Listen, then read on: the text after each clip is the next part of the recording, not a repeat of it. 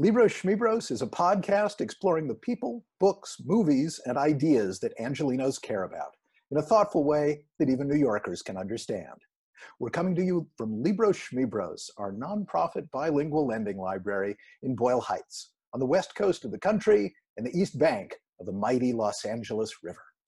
Hello, not just to you, Jon, but to everybody out there in podcast land. I'm David Kipen. I'm here with the Libros Schmibros podcast and uh, Libros Schmibros being the nonprofit bilingual lending library that we are only too happy to uh, run in Boyle Heights, in which everybody within the sound of my voice is ardently encouraged to come visit. Um, just as, uh, well, Wednesday through Sunday from 12 to 6, um, countywide pandemic numbers permitting, as they do this week, but who can, who can say about next week?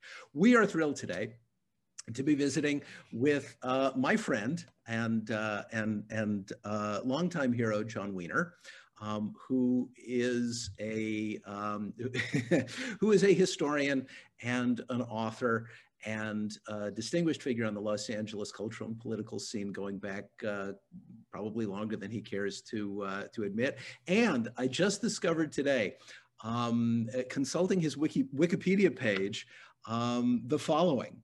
Jon Wiener is a political commentator often advocating for left leaning causes such as workers' rights. this is the genius of Wikipedia. Who writes? Who are the Wikipedians? You could be if you decided that uh, workers' rights is more than just a left-leaning cause, but that would I, require.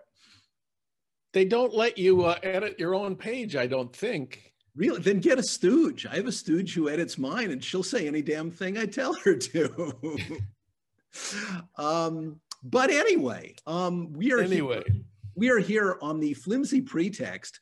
Uh, well, actually, we have our choice of flimsy pretexts. Um, Jon is very recently the co-author of Set the Night on Fire, his and Mike Davis's history of Los Angeles and especially political Los Angeles in the 1960s.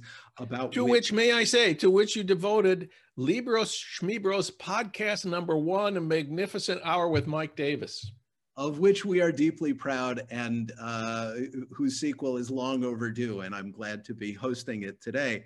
Uh, we're also talking to Jon because he's one of the leading authorities on the Chicago Seven, which uh, Aaron Sorkin has just made a movie out of for Netflix. And I thought we might start um, by asking Jon just what he thought of this uh, translation, uh, literal or, or, or, not so literal, of events that he knows as well as anybody.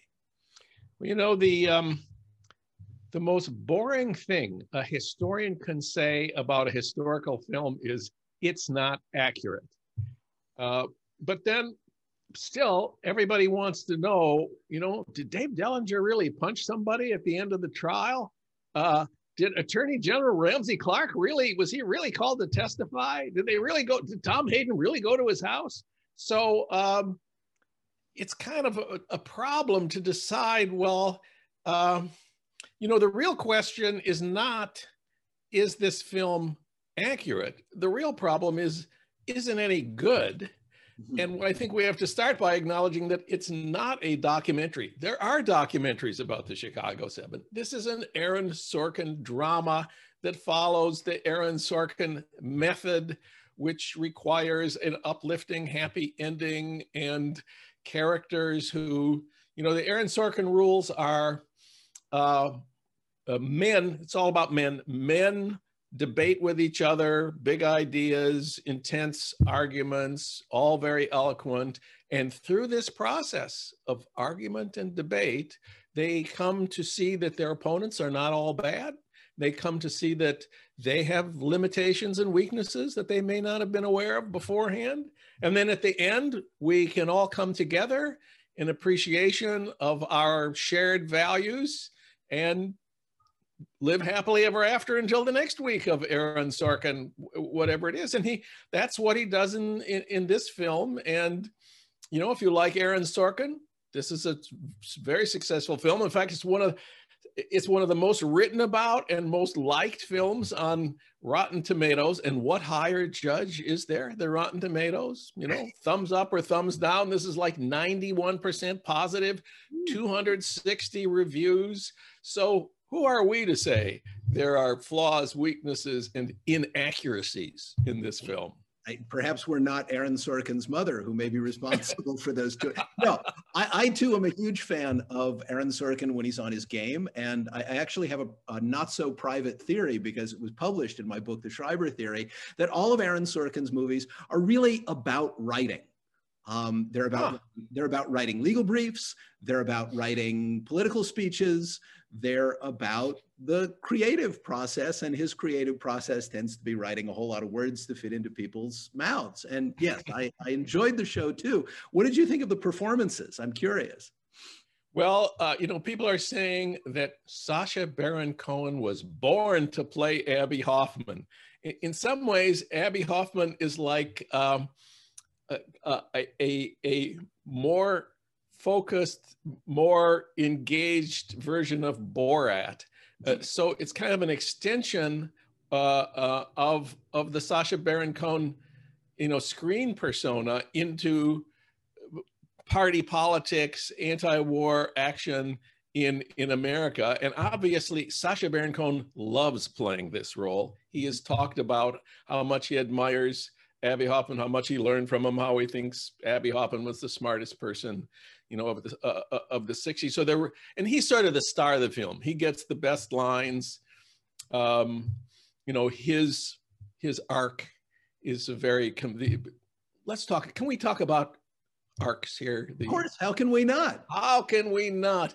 The the um, Aaron Sorkin arc for Abbie Hoffman is. Um, the clown, the guy who says revolution for the hell of it, learns to take politics seriously. The key scene is when he is uh, confronted at a press conference. He's he is joked uh, that the city, if the city of Chicago, in preparation for the 1968 demonstrations at the Democratic National Convention in Chicago, he has joked that if they gave him $100,000, he would he would call the whole thing off. And the, the reporters are pressing him you know was this true? Is this a serious offer? Well what is your price? And suddenly abbie stops joking and he says my price my price for the revolution for the revolution my life he says and we all feel Abbie has learned Abbie has learned through this confrontation with the media to be he hasn't lost his delightful playful persona uh, but there's a serious core there that that we uh, we admire. So I thought Sacha Baron Cohen did a wonderful job uh, as Abbie.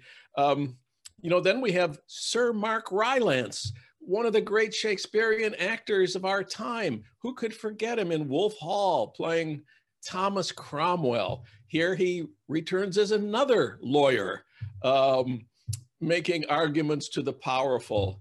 Um, he's got uh, he, he's not as tall as as William Kunstler, uh, but he um, he's got the hair, uh, he's got the emotions. You know, he's Mark Rylance. He's how can you, you know, he wanted to do this role. It's a wonderful thing for us to have Mark Rylance. You know, whatever he does, he's going to be great. Um, you know, there's all these other Englishmen in this movie. I'm not quite sure why. Uh, you know, Jeremy Strong, who plays uh, Jerry Rubin, he's an Englishman. I, I, I sort of don't get it. Um, do you have a theory? Yes, they they tend to be better actors, and they especially they tend to be better actors of dialogue, and I think that's what Aaron Sorkin values uh, above all else, as I, uh, you know, when it's clicking, tend to do. Now, you knew some of these historical figures personally, I suppose. A little bit. I'd met, uh, well, of course, I worked with Tom Hayden. Our book, Conspiracy in the Streets, the trial of the Chicago, the extraordinary trial of the Chicago Seven, contains uh, introduction by Jon Wiener and then an afterword by Tom Hayden. And Tom and I basically put this together ourselves, what, 10 years ago and uh, the new press reissued it on the occasion of the film coming out. This is what you do in publishing. You know, it's it's hard to get people to buy books, and movies are movies are one thing that inspires people to buy books. So yeah, Tom and I worked worked on this and other things. I you know he, he's been around LA for a long. He was around LA for a long time. He represented us in the state legislature for eight terms or something like that. So yeah, I I I knew Tom. The other ones I didn't really ever have much um, much to do with. I just I just met Rennie Davis like two weeks ago at one of these video live events. Uh, you know, he's 81 years old. He's in fantastic shape. He seems like a wonderful guy. Mm-hmm. Uh, but um, mostly, you know, I was a kid. I, you know, followed the news like everybody else in 1969. Um, actually, I was hoping we might get into a bit of you as a kid, your own arc. How did you uh, wind up? yes, of course. Real people get arcs. Um, you know, how did you go from being a kid in where was it to uh, St. Paul, Minnesota? St. Paul, Minnesota, to you know a distinguished uh, L.A. political activist with a shelf full of thick books behind him. You know, I the, these are you don't think these are really my books. All these books come from libros schmibros and I, I, I had to haul them over here to, to create a appropriate looking professor's uh, set. But thanks to libros schmibros for uh you asked had a question i believe. It was about my arc how did i get how did i get out of st paul? I went to st paul central high school hmm.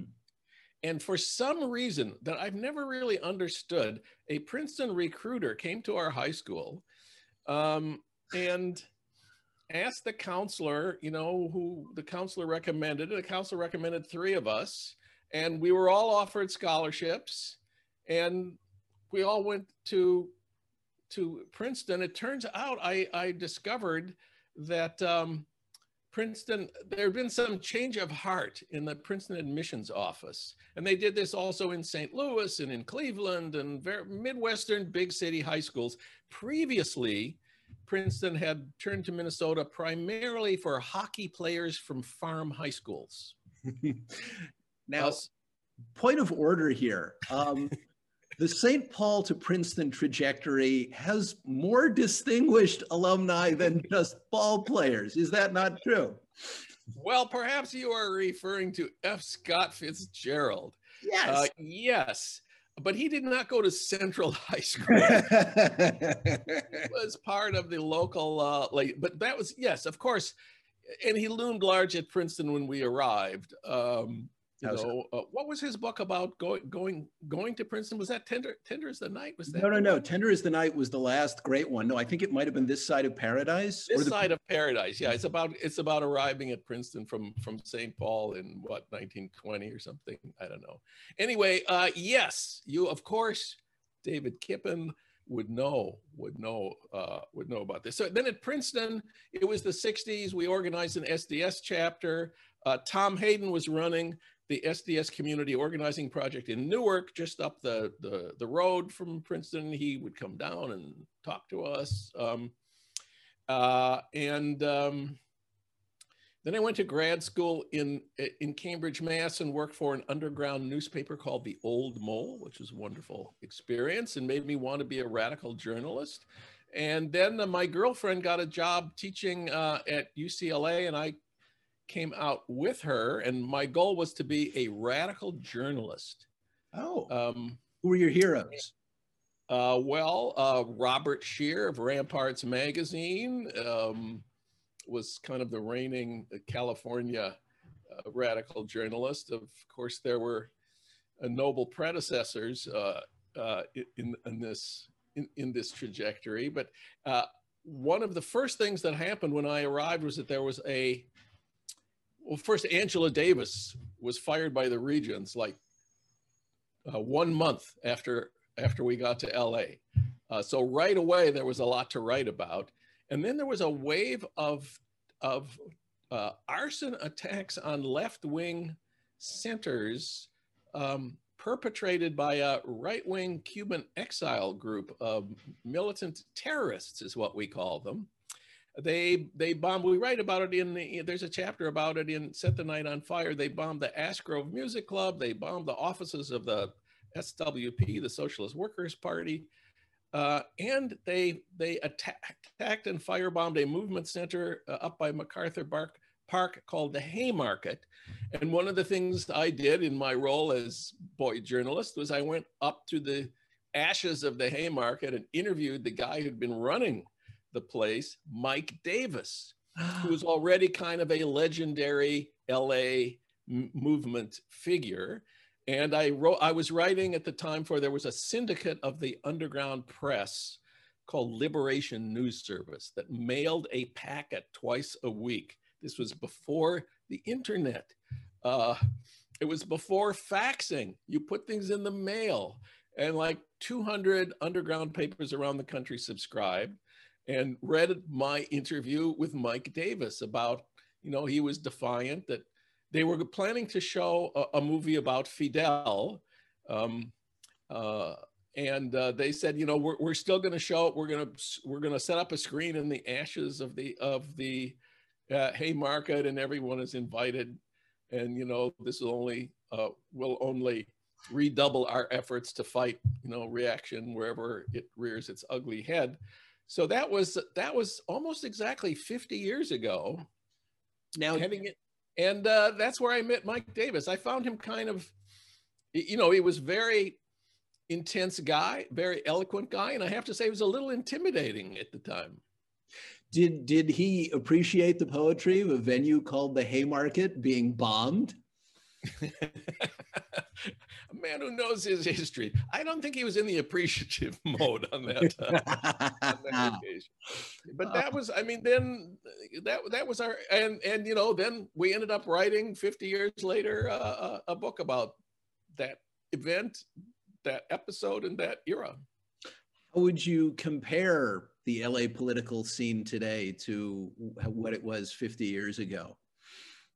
Much better much better. The, it's the what Black Lives Matter accomplished in the, this past summer is just magnificent compared to anything that we attempted. It was the Black Lives Matter demonstrations were much much bigger, much more diverse. Black, white, Latino, Asian, much more um, intergenerational, everywhere. Uh, um, much spread out geographically. I mean, there was there was a Black Lives Matter uh, march in Newport Beach in mm-hmm. August. Now, you know, we think of New- Newport Beach as where Trump held his fundraiser a couple of uh, last month.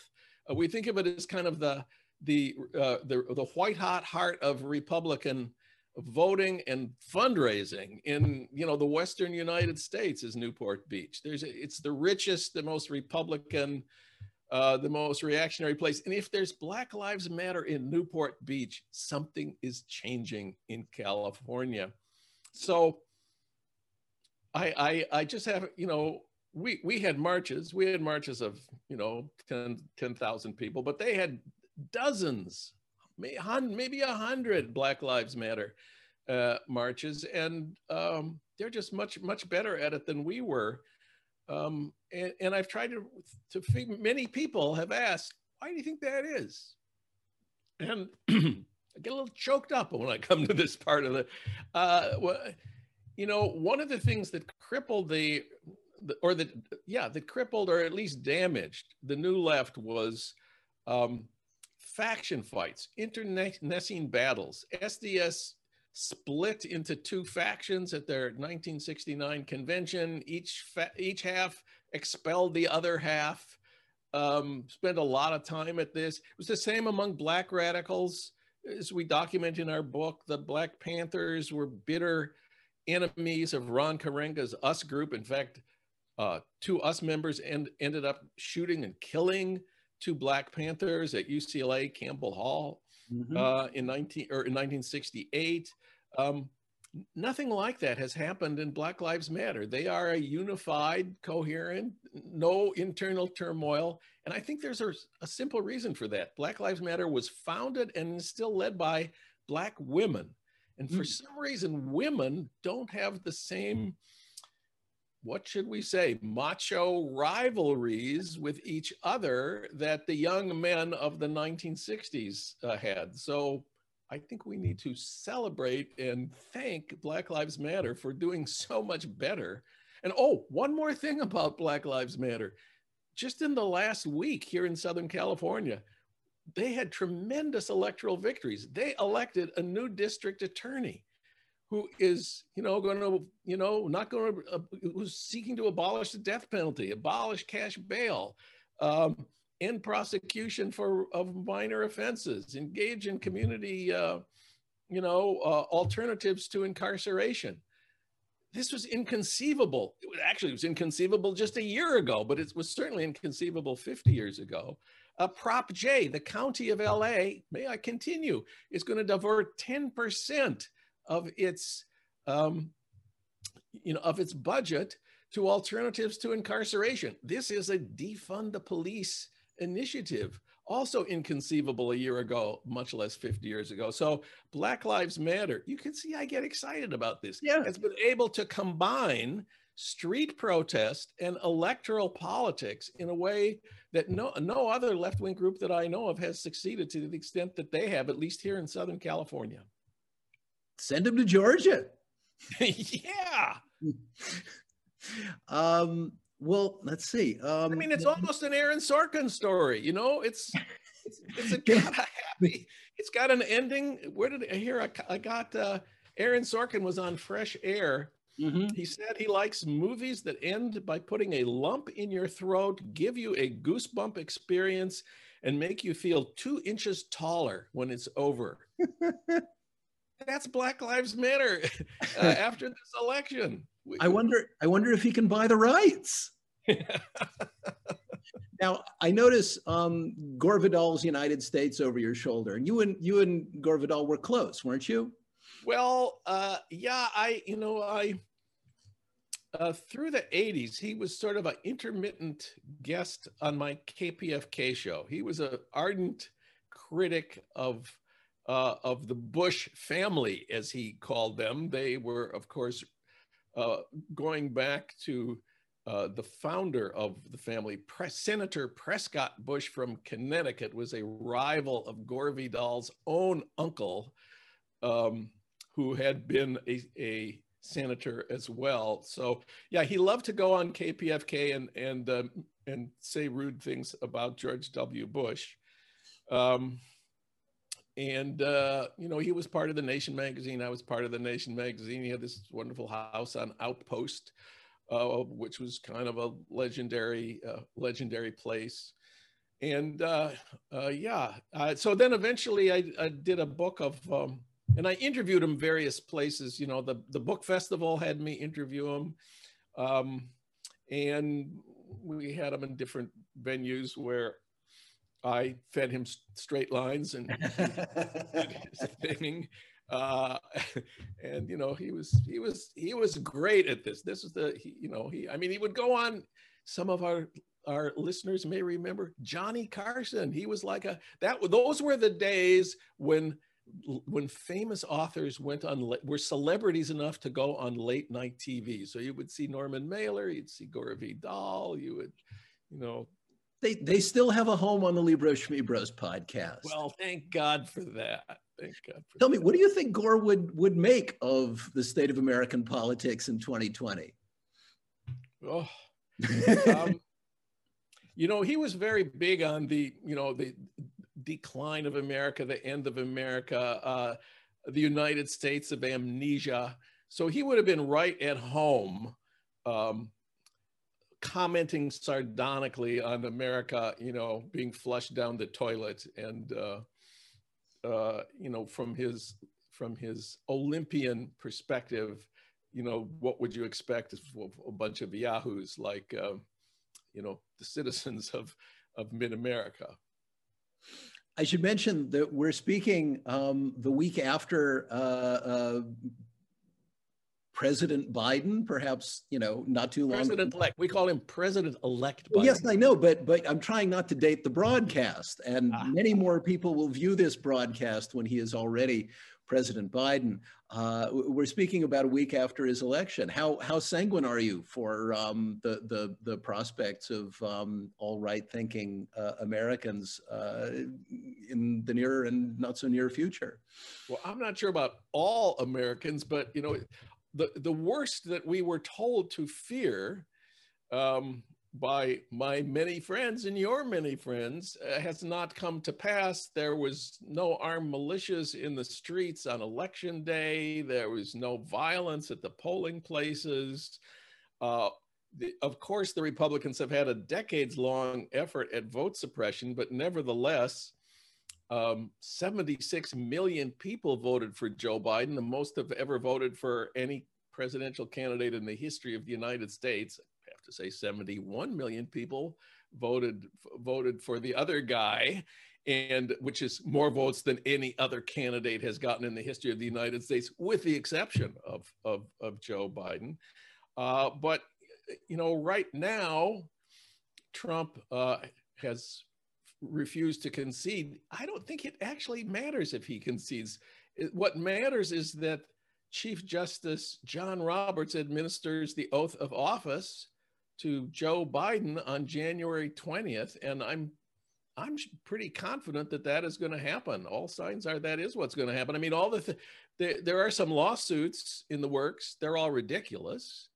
Um, and then after he administers the oath of office, then what?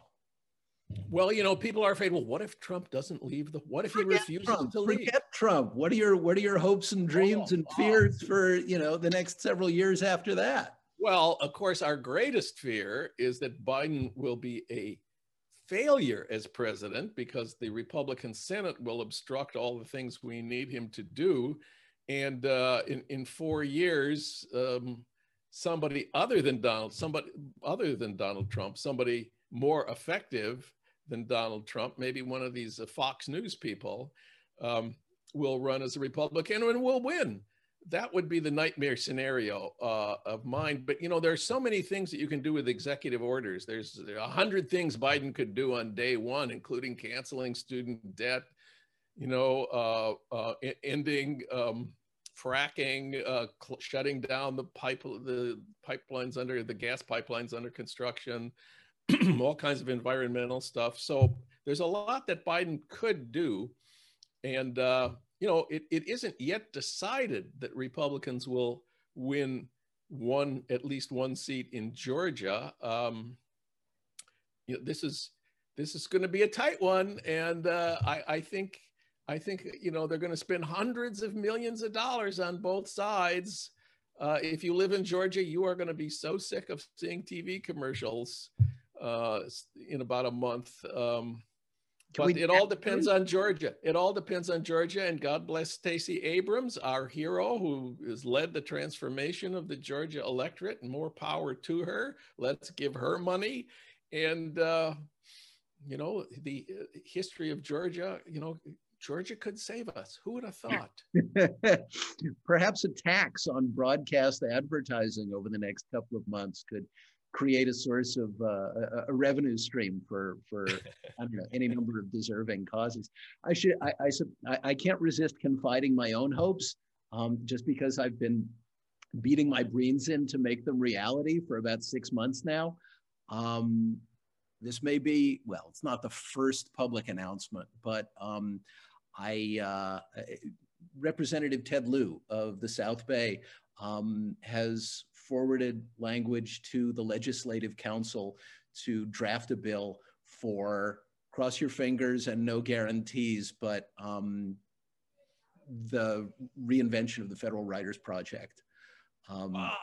This is something that, you know, a dream I've cherished since I worked at the NEA. And you have written about this. I have read your wonderful essays about how how we need this and how great it could be and how to run it. And I have an idea of who should be the director. Oh, really? Yes. yes. and give up. Uh, I, I know Libros Schmibros needs you, but I think the new Federal Writers Project would need you more.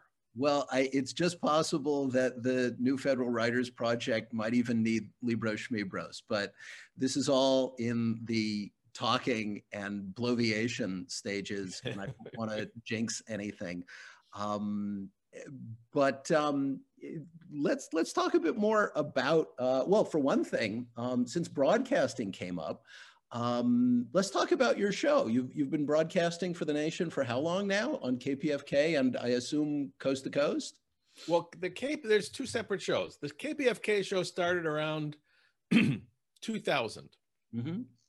The Nation podcast has been going, I think, for maybe five years or something like that. So, you know, I ask people questions and they tell me what they think and we do it every week and some people listen and uh, it you know it keeps me keeps me on my game as they say um, I, I retired from teaching at UC Irvine yeah. Uh, four years ago, mostly because I couldn't, I, I had a one hour commute.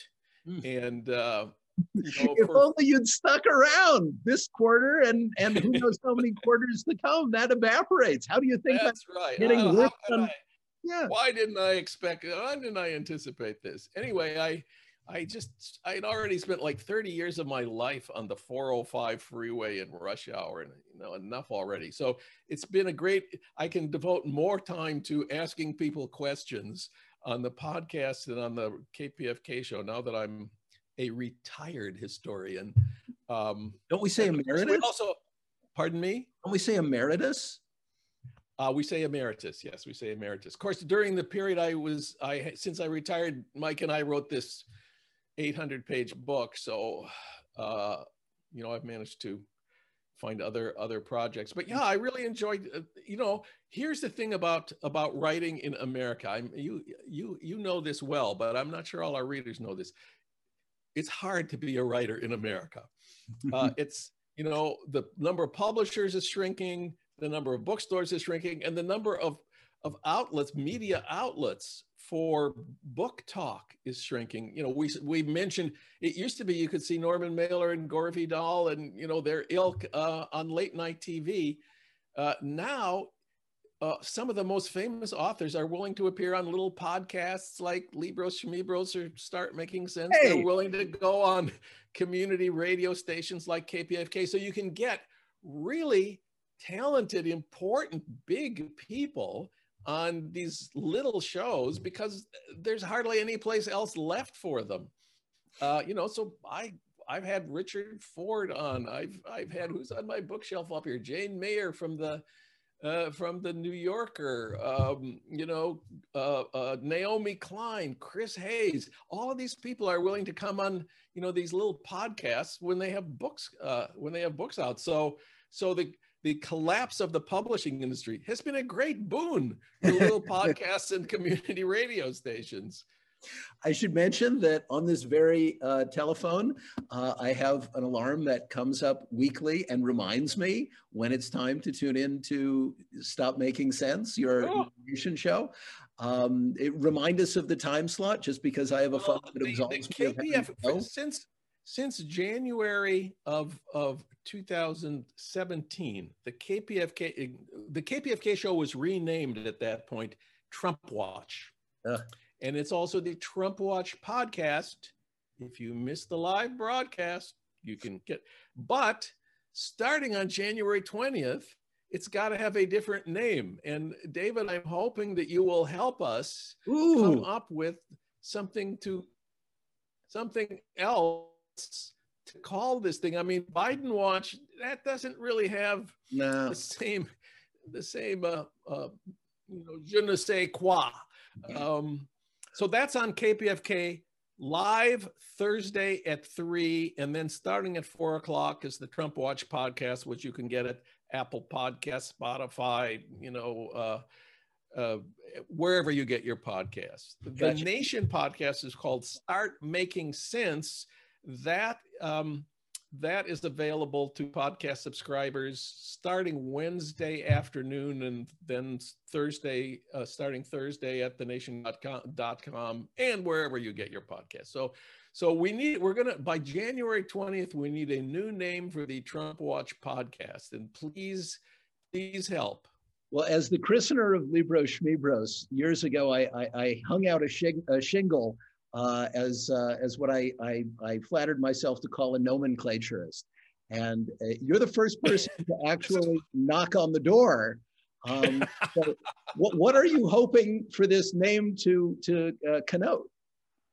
Well, it it you know most shows on KPFK, perhaps the Libros Schmibros audience is not as aware of this as they might be, have names like "The People United Will Never Be Defeated" or or uh, "Dare to Struggle, Dare to Win." Uh, so my goal is to is to have something a little less uh, intense than that. And you know trump watch you know everybody had a trump watch for the last four years. Cnn had trump watch and you know the, the republic had a trump watch. So that's it's okay if somebody else has has the same idea but you know it should you know, this is this is you know talking about talking about politics in america you know seen from uh what what what was it that Wikipedia said? A left left wing perspective or something? Left leaning like causes, yes. Left leaning, yes. Uh, uh, support for left-leaning causes might be implied by by this or or or, or not. Uh, so yes, you're our reigning nomenclaturist, and uh, we need help badly, badly. We all this. My my my first thought, which um, you know, uh, uh, you know, regardless of what the surrealists say, is rarely my best thought would be the people united will never shut up. But I, am going to keep working on that. I, I, I, don't think that'll that will cut it. Um, I, I, ha I, have another self-aggrandizing uh, uh, question slash remark, which is that I'm the author of this book, Dear Los Angeles, the City in Diaries and Letters. Amazing book. Thank you. And I'm now working uh, on Dear California, the state in Diaries and Letters. So um, I, I, wonder if you would care to, well, certainly your own will be will be welcome. I don't know if you've made any premature decisions about where the Jon Wiener archive will repose, but are there other diaries and or letters uh, within California, not just Los Angeles? And maybe I'd even broaden the collection to the, the question to include um, unwritten memoirs or biographies um, that you oh think would be a welcome addition to the written oh record oh of California lore? Oh my goodness. Could I, you know, I want to go back uh, just for a minute to Dear Los Angeles. Sure. Um, when I started reading Dear Los Angeles, I was annoyed as hell that you uh, didn't put this in chronological order. I'm a historian. Everything you know, 1920 came before 1921, and you did it by day. And, and it was, I mean, I this really annoyed the hell out of me. So, like, if you want to know, well, what were people thinking, you know, on uh, the day after Pearl Harbor? It, it, it took hours. It took hours to do this. So I spent about a week just gnashing my teeth, mad as hell. And then I just started reading the book, and suddenly dawned on me this was a brilliant idea.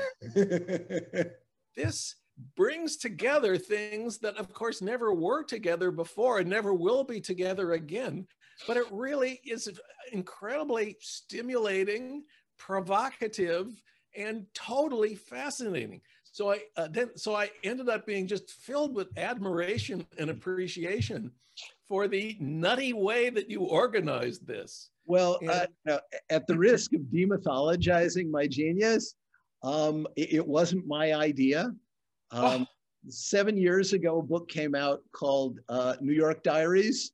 Um, that uh, that that um, I don't think even pioneered the arrangement um, in its own right. I think there may have even one, been one about London years ago.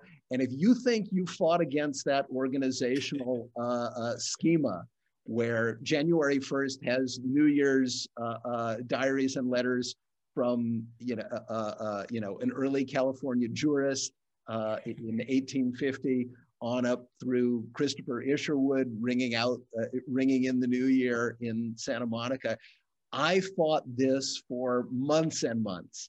Um, and then finally, you know, whether it was my publisher or or good sense i gave in and yeah i'm i'm you know i i, I certainly reconciled myself to it but no one has yet told me uh, about their own struggle uh, and eventual capitulation to the organizing principle So that's that's lovely to hear. And for any anybody who who is still holding out for a chronological Dear Los Angeles, or at least a way to look up Pearl Harbor, you can go to the index. And I gather the electronic, the ebook of it um, may just allow sorting in whatever order you possibly want. So you can look at it chronologically, you can look at it by author, you can look at it by subject. If not, I will certainly insist on that for, for, the, for Dear California, but I think it may even be possible if you know how to hotwire Dear Los Angeles. So um, thank you for, um, for stalling and allowing us to discuss my book. But, you know, it, it, whose, whose unwritten story in California um, past or present, seems to you a missing book on even the voluminous shelf behind you? Unwritten. Yeah. Unwritten. Whose biography would you write if, you know, given world enough and time? I'm going to I'm going to have to take a a pass on this one and I'll get back to you on this. Fair I mean, enough. Some some of the most fascinating people in our book actually did uh, Dorothy Healey, for example, the head of the Southern California Communist Party, very inspiring figure to, to especially to Mike and also to me and a whole generation of, of radicals in Los Angeles, black and white. There is a, she did a memoir with Maurice Isserman mm-hmm. called, what's it called? It's called uh, Dorothy Healey Remembers. You know, uh, I'm sure there's there's a Dorothy Healey uh, collection of interviews at, at UCLA, which has a lot more that Mike used uh, for our book on LA in the 60s. Um, but she's a, a, memorable and quotable um, uh, uh, and not fully appreciated person. I have to say, I'm a little ashamed of you. Um, I gather the journals, the journals of Richard Neutra are in print, are they not? Um, and I believe edited by someone of your acquaintance. my, my wife, artist and video maker Judy Fiskin um, had a job when she was young. How did you know this? Working on working at the Neutra House with a very elderly Richard Neutra on um, editing his his uh, diaries uh, into into readable English. Um, uh, yes. How did you know this? Um, well, Wikipedia is good for certain things um, and lo and behold, I discovered that. I, I um, was was ashamed not to have located it while I was working on Dear Los Angeles, but I do intend to include Los Angeles, yes, even in Dear California. And you better believe I'll probably be on the phone to you and Judy begging for some sort of copyright related mercy. Um, I see we've been talking for quite a while and um, it's flown by. I'm, I'm quite enjoying it. I could probably scare up maybe two other questions, um, barring anything. I, I, still love to talk about what's wrong with the Aaron Sorkin movie, you know. And yeah, you know, I, I would love to to return to that. Um, now, where were you in '68 in in Chicago during the the summer? I did not go. I um, you know, when they first announced there were going to be protest marches on the on the Democratic National uh, Convention, this was like for people who might have been too young to know this history. The war in Vietnam was a democratic war at that point. it was President LBJ, Lyndon Baines Johnson, who had escalated it from a few thousand, from like uh, 10 or 40,000 up to a half a million American troops there. So if you're going to protest the war, you had to protest the Democrats. and but then and and Rennie Davis, who was organizing this, along with Dave Dellinger and Tom Hayden, expected hundreds of thousands of people to come. But then the city of Los Angeles, uh, the city of Chicago, the city of Chicago denied permits to the march, and Mayor Richard J. Daley of Chicago announced a few months earlier that he was ordering the police to uh, shoot to maim rioters and shoot to kill arsonists. So it was clear that this was going to be a brutal uh, battle between Chicago police and whoever showed up to march. The Panthers, the Black Panthers, uh, recommended not going. They called it custeristic. um, phrase makers of a kind we don't really have anymore in America. And uh, I did not know that term at the time, but that was sort of my view. Like the you would go, if you went to Chicago, it would be to fight the police.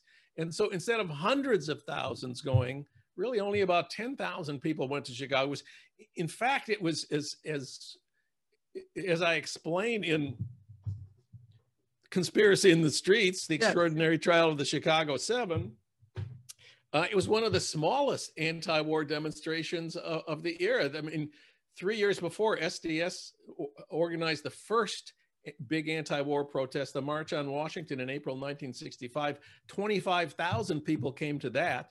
The protests in 1969 involved hundreds of thousands, eventually a quarter of a million people. So for 10,000 people to show up in Chicago and join by maybe another 5,000 locals was a huge disappointment. And I was one of the people who did not go.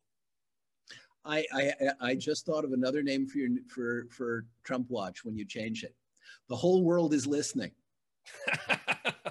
do, you think, do you think that's a little grandiose? well, let, let's not say grandiose. Let's say aspirational. it's a very nice way of thinking about it. Yeah. It could be that they're all listening for, you know, what what the what the people united are going to, uh, you know, call for. I will. I will continue to think. Give me a deadline. Deadlines uh, focus the mind. January nineteenth. January nineteenth is January. Oh, okay. Well, yet another reason for me to look forward to it. Uh, January the twentieth. Um, what did you think of the ending of Sorkin's version? Well, you know, I'm glad you asked about that because I've thought about the ending a lot. Uh, I read that quote from Sorkin on Fresh Air saying he wanted something that left a lump in your throat and made you feel two inches taller. And that's, he achieves that in this ending. The end of this movie, the movie has seen, you know, the, the big debate of this movie. Well, there's the debate between the defendants and the judge and the prosecution, but there's also debate within the, the left between Abbie Hoffman, Revolution for the Hell of It, cultural radicalism, have fun, and and uh, especially Tom Hayden, who's a spokesman for a much more kind of familiar uh, kind of actually electoral politics. He wants to win elections. He says, if you can't win elections, you know, you're nowhere. And this just seems pathetic uh, to to um, to Abbie Hoffman, who wants to confront, to desanctify, to, leg- to delegitimize the courtroom and American power. Um, and the finale the, is when they come to the sentencing, and the judge asks uh, the uh, t- Tom Hayden um, to make a closing statement on behalf of all the defendants, and he says, you know, Mr. Hayden, you could go far in the system if you just uh, you know, shaped up a little bit. And if you make a closing statement that is respectful and that is not political, you know, I will look favorably upon you in sentencing, inviting him to join the system. Uh, do you understand, Mr. Hayden? And, you know, we're all ho- just hoping Tom do the right thing here. And Tom then defies the judge, stands up and and instead of being respectful and not political, reads a list that we've been hearing about all through the film of Americans killed in Vietnam, defying the judge, speaking truth to power. The courtroom erupts in cheering. The defendants are on their feet. We in our living rooms leap to our feet cheering, Yes, go Tom. Guilty. Tom Hayden. The happy ending is that Tom Hayden has learned to speak truth to power. Tom Hayden has, has learned to uh, not go along um, uh, and, and to uh, he's learned a lesson from the judge who's been so unjust. He's learned a lesson from Abbie Hoffman um, to to speak the truth, and uh, that's our happy ending. Now that is a ridiculous thing to say about Tom Hayden. You know, Tom Hayden was on trial, charged with felonies because he had spoken truth to power, defied the rules, you know, challenged the status quo. But in the context of the movie, and, and everybody, all of our friends are mad as hell about this. How could you do this to Tom Hayden? This is ludicrous. This is pathetic. Uh, this is Sorkinization of our history. But what, Sorkin is saying here is um, Tom Hayden Damn it. He has learned to stand up for what is right, even though it it is a risky, even though it is a risky and dangerous thing. Um, and the message that ordinary people can stand up and challenge injustice and speak truth to power. This is actually a very good message for a political movie in America today. And so I appreciate what Aaron Sorkin is trying to do here. I encourage people to see the movie. And uh, yeah, it's it's not it's not a documentary, but you know, as a message film, I think that's a very good message. Would you think Tom uh, as a friend of his and someone who married into Hollywood royalty in the person of Jane Fonda, and uh, someone who had, I think, very successfully, um, you know, undertook the the rather complicated task of shaping his own life into what I still think is one of the great American political memoirs, Reunion. Do you think he would have seen it that way? You know, um, Tom uh, Sorkin is very proud that Tom Hayden was the one defendant that he consulted on this, even though others were around. Bobby Seale is still around, Rennie Davis is still around, Lee Weiner and John Froines are still around. and uh, there was one of these online video events where Tom Hayden's uh, son, Troy, um, read from some notes of Tom's uh, to Aaron Sorkin about the changes that he recommended in the script. And, you know, I, if this is gold for people like you and me, he didn't complain about the ending. The thing that he complained about the most was a line where Tom says to Abbie, you don't really want the war in Vietnam to end because if the war in Vietnam ends, you have no more play, you, place on TV. Um, and Tom says, I never would have said that. This is completely unfair to Abbie. Of course, Abbie wanted the war to end. We all wanted the war to end. You got to take that sentence out. Um, so that's the sort of thing Tom was concerned about. Um, stayed in, didn't it? It stayed in. It is in there. It is in there. And, um, you know, it's part of each of them has an arc where each accuses the other of yeah. manipulating the situation to advance themselves. And they each learn to appreciate each other in the uh, Sorkinization, but through through Sorkinization. Uh, but it's interesting that Tom did not, at least in the part that, that his son read at one of these events, he didn't complain about the uh, the ending being uh, being wrong or unrealistic or inaccurate. Selfishly, I should ask you: um, Did Tom ever write you uh, a letter or even an email um, that uh, might lend itself to inclusion in Dear California? I uh, start digging. You know, we we worked on this book together, but it was all about you know what should go in and what should be what could be left out of a when you're cutting a 21,000 page transcript down to 200 pages, you make some editorial decisions.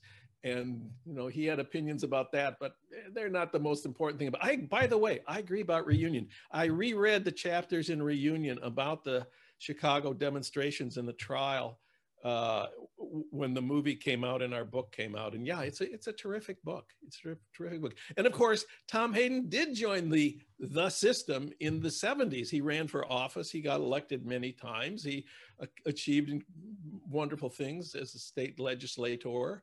I, I agree completely with you. It's an it's an American story.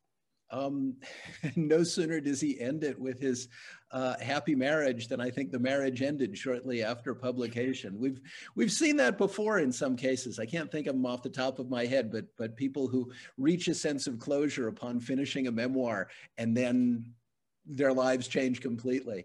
Um, since you and come to think of it, the the final crawl after the scene of reciting um, his uh, all you know beginning to recite all the names of all the Americans killed in Vietnam, I believe the final crawl stresses the fact that he went on to serve umpteen terms in the California state yes. legislature. Yes. Um, yes. By the way, that closing scene reminds me of uh, uh, my new idea for a, uh, a public land art installation, um, which which I, I, I, don't know how to find a collaborator for, but I think is is woefully uh, uh, overdue and appropriate. Which would be to take the I think it's a dozen miles of wall that Trump actually did succeed in building, in addition to you know the, all the miles that just you know replaced old fencing with new fencing. I think all the Americans who've died from COVID, their names should be inscribed on that wall wow. like the Vietnam Wall. Wow! So. Awesome! Awesome. um, let's see. I have uh, I have another question, which is um, you know, I suppose with respect to your other books, you're, you're a scholar of the Cold War as much as anything. Do you think we are at risk of entering another Cold War, either internationally or internally? Man, you you closing with some big ones here. Um, the Nation magazine is always worried about provocative moves towards Russia and, you know, it was one of the great ironies that uh, conflict with Russia, the other great nuclear power is the issue here, um, of course, was always a Republican thing. The Republicans were always banging the drums. But then we got Trump, who we do wonder what exactly, you know, have they got on him? Or is it just that he still wants that his next project will be the, you know, Trump, uh, ho- the Trump ho- hotel in Moscow. Is that the only reason he has had uh, such détente with uh, with with Putin? No, um, I, he has. I, I, think Putin has a, a, remote control arsenic pill in Trump's bloodstream that he can activate at any moment. Uh, you know, China is a big worry, and and Trump has done everything, done a lot to provoke conflict and disruption with China and China, you know, it's a horribly repressive, anti-democratic uh, uh, country, which does a lot of terrible things. Uh, on the other hand, they're, you know, probably the most powerful country in the world right now economically. Uh, so, so, you know, that's where the new locus of, of conflict is shifting to the Pacific. That's been going on for a decade or two. Doesn't take me to tell you about this. I mean, the battle within the United States between the right and left has never been so intense, and and everybody knows that you know it's not going to go away with Trump. There's these 71 million people who, uh, what we thought four years ago was, okay, some of these people, some of these people are just Republicans who want their tax cut, and they'll vote for any Republicans. Well, what about these extra, these new new Republicans, the people, the people who went from Obama to Trump? There's not a lot of them, but you know they were enough to give him the election in Wisconsin, Michigan, and uh, Pennsylvania four years ago. This year, they were just enough on the other side in those same three states. But, you know, four years ago, their view was, well, the Democrats haven't done much for us. Really, our lives haven't changed. Let's give the other guy a chance. He says he cares about us. Let's see what he does. Well, they saw they had four years. We thought it was a horrifying four years. And 5 million people more than voted for him last time, voted for him this time. They liked what they saw. And this is still, you know, perhaps you can tell by my tone of voice, immensely dismaying, upsetting, worrisome. What what do they want America to be? Where will they turn next? Now, now what? Uh, that I think is the big worry. Trump will go. Um, of course, his main goal is to get them to send him five bucks, ten bucks, twenty-five bucks first for his legal defense. Then he'll be raising money for his 2024 campaign. Then he'll be raising money for his library. So the grift, the Trump grift, you forgot about the library. Of all That's, people. That, that, that was uh, Rick Perlstein this morning tweeted that this is going to be the next the next big thing. Of course, the concept of the Trump library. Has there ever been anything so laughable? What's going to be in there? Some Big Mac wrappers, you know, and some. well, as the son of a Wisconsin-born father and uh, or a Wisconsin-raised father and a Pennsylvania-born mother, I I feel entitled to at least a little optimism and uh, and who knows, maybe a, a, new federal writers project can can reintroduce America to itself. Um, a last question, well, second, penultimate question. Um, you, uh, you, you're also the author of um, a, a, book about uh, John Lennon's uh, FBI file. Um, yes. this is the last question. Have you seen your own FBI file?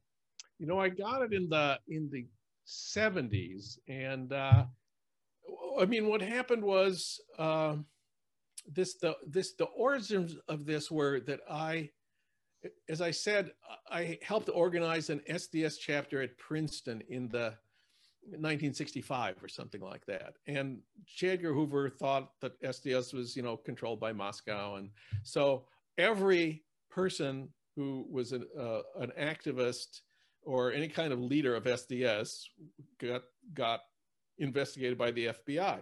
So that's what all this, that's where all this started. They, they went back to my high school, St. Paul Central, and asked my teachers about me. And my teachers, there's uh, you can't tell who they are their names you know i've been removed but my teachers assured them that i was you know a, a good american and that i was not under the control of moscow. Uh, so i found that very gratifying. Um, and, and the other thing you find in fbi files is they were maniacal newspaper clippers. In those days everything was in print and they had you know hundreds maybe thousands of clerks and if your name ever appeared in the paper, somebody would clip it out and Xerox it and stick it in your file. So here's, you know, the student newspaper, letters to the editor, uh, you know, talk about ephemera. They collected ephemera like you can't believe. So, and then everything else is blacked out. It's hard to tell what the, what the hell. Um, well, the most interesting, I can tell you one little anecdote about this. In then in 19 about 67, I had moved to Cambridge. I was in graduate school and I was in SD, Harvard SDS and writing for the SDS newspaper about what was going on at Harvard. And there was a knock on the door of my uh, apartment, and there were two FBI guys there. And they said, uh, We're doing a routine background check on one of your uh, Princeton classmates, Joel Primack, and we'd like to ask you some questions about Joel Primack.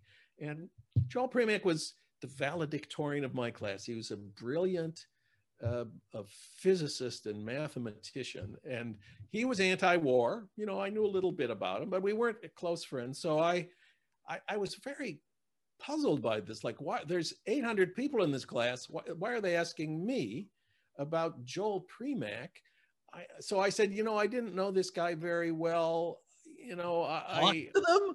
You collaborate. You talk. No, I told them one sentence at the front door. I said, I didn't know this guy very well. I don't really have anything to say about him. I, as far as I know, you know, he's a perfectly okay guy, and and and I'm really not going to talk to you today.